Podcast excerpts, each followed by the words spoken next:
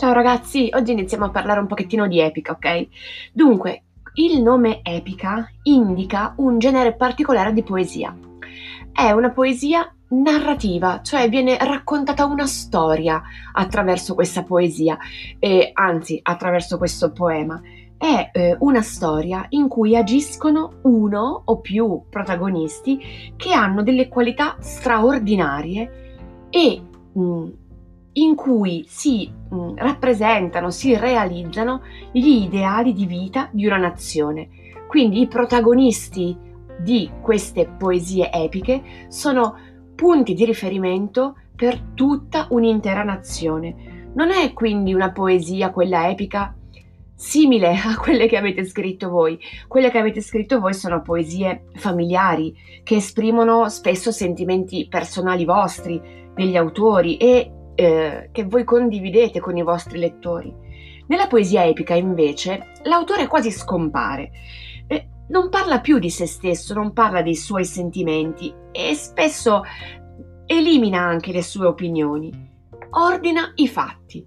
Quindi racconta con grande rilievo ciò che accade e fa agire i suoi personaggi eroici sulla scena, attirando l'ammirazione del lettore proprio su questi personaggi. Sono opere, quelle le opere epiche, di grande mole, cioè di grande importanza e anche molto lunghe, e di grande impegno, e possono ricordare anche i fatti e le vicende di una storia di un popolo, non limitandosi a quelle ma arricchendole, modificandole un po' con la creatività degli autori. Tipico dell'epica è quindi il carattere grandioso, sia per l'argomento trattato, ma anche per lo stile, per il linguaggio usato, che non è un linguaggio semplice, quotidiano, è un linguaggio potente, forte. Noi parleremo eh, quest'anno di un'opera epica in particolare, che è l'Iliade di Omero, anzi attribuita ad Omero, lo stesso autore dell'Odissea che io so che voi avete affrontato alle elementari. Allora, intanto, eh, i primi poemi omerici vedremo che nacquero tra il settimo e il sesto secolo avanti Cristo, in un momento in cui esisteva già una poesia epica, ma esisteva in modo orale, più che altro sui paesi che si affacciavano sul Mediterraneo orientale e anche in quelli eh, che si affacciavano sul Tigri e l'Eufrate in, Medo- in Mesopotamia. E, infatti, fin dal primo millennio avanti Cristo gli uomini avevano affidato a questa poesia epica il compito di conservare e tramandare alle generazioni successive vicende che loro consideravano importanti e degne di essere ricordate. In quelle vicende questi uomini si riconoscevano, eh, vedevano la loro identità di popolo. Certo, eh, raccontandole queste vicende dal punto di vista orale si arricchivano con situazioni che mettevano in risalto il valore dei protagonisti, ne esaltavano il coraggio, l'amore per la patria, per la propria famiglia, per gli amici, oppure il timore anche per la morte e per l'aldilà. Parlavano i poemi epici e parlano tuttora di valori universali che, anche se nel tempo sono stati trattati in modo diverso, sono riconoscibili e condivisibili anche da noi uomini moderni.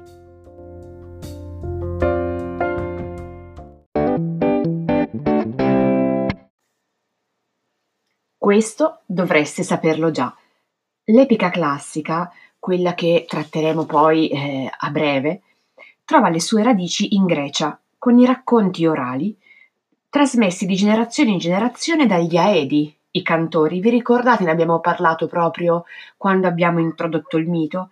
Insomma, gli aedi, questi cantori che narravano vicende straordinarie di divinità ed eroi, accompagnandosi con strumenti musicali, e dei rapsodi che ricucivano i vari canti, creando composizioni più ampie e le recitavano nelle corti dei re.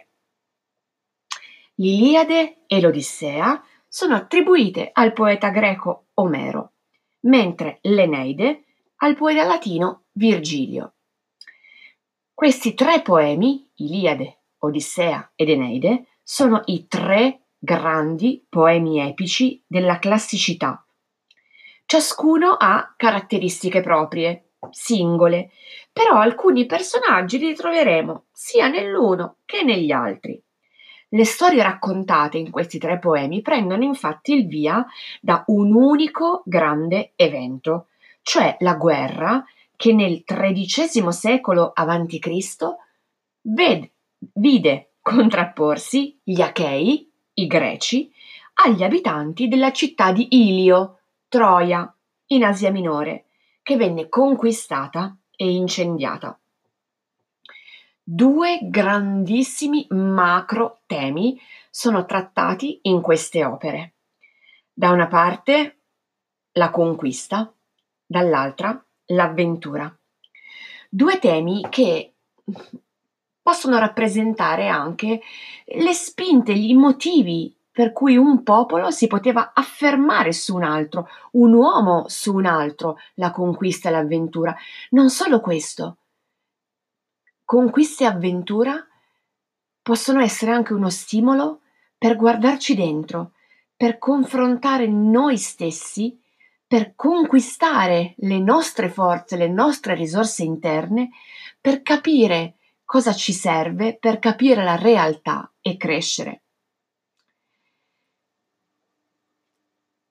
Gli eroi dell'Iliade, dell'Odissea e dell'Eneide sono mossi dalla voglia di conquistare e di lanciarsi all'avventura. Abbiamo detto una conquista, un'avventura esterna a loro, ma anche interiore al proprio animo. Parliamo un attimo dell'autore invece, Omero.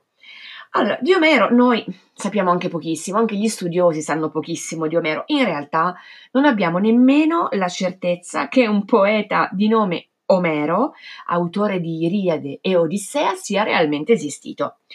Quello che è importante, al di là della realtà storica, è che i Greci non hanno mai messo in dubbio la sua esistenza e per loro la voce della loro cultura, il portavoce della loro cultura, delle loro tradizioni, doveva avere un nome unico e un preciso luogo di nascita. Sette città della Grecia e dell'Asia Minore si sono contese il vanto di avergli dato le origini, però nessuna ha potuto dare delle prove decisive per far dire sì, veramente Omero è nato in questa città. Tuttavia, eh, dal momento che la lingua che c'è alla base dei poemi omerici, quindi l'Iliade e l'Odissea, è il dialetto ionico, che era diffuso più nella zona costiera dell'Asia Minore, e venne scelta l'isola di Chio come luogo di nascita del poeta. Un poeta che sarebbe vissuto nell'ottavo secolo avanti Cristo, a quasi cinque secoli quindi di distanza dalle vicende che lui racconta nelle sue opere. Quindi, ricapitolando, Omero non si sa se sia veramente esistito il, un poeta di nome Omero. Ora parleremo anche poi del suo nome, perché hanno scelto Omero come nome di questo poeta. Quello che importa è che viene scelto un poeta unico per Iliade e Odissea, che vive intorno all'ottavo secolo e che scrive di episodi che partono da una guerra avvenuta nell'undicesimo secolo avanti Cristo. L'abbiamo visto prima, nel tredicesimo scusate, secolo avanti Cristo, la guerra che si vede che vede contrapporsi Achei e Troiani.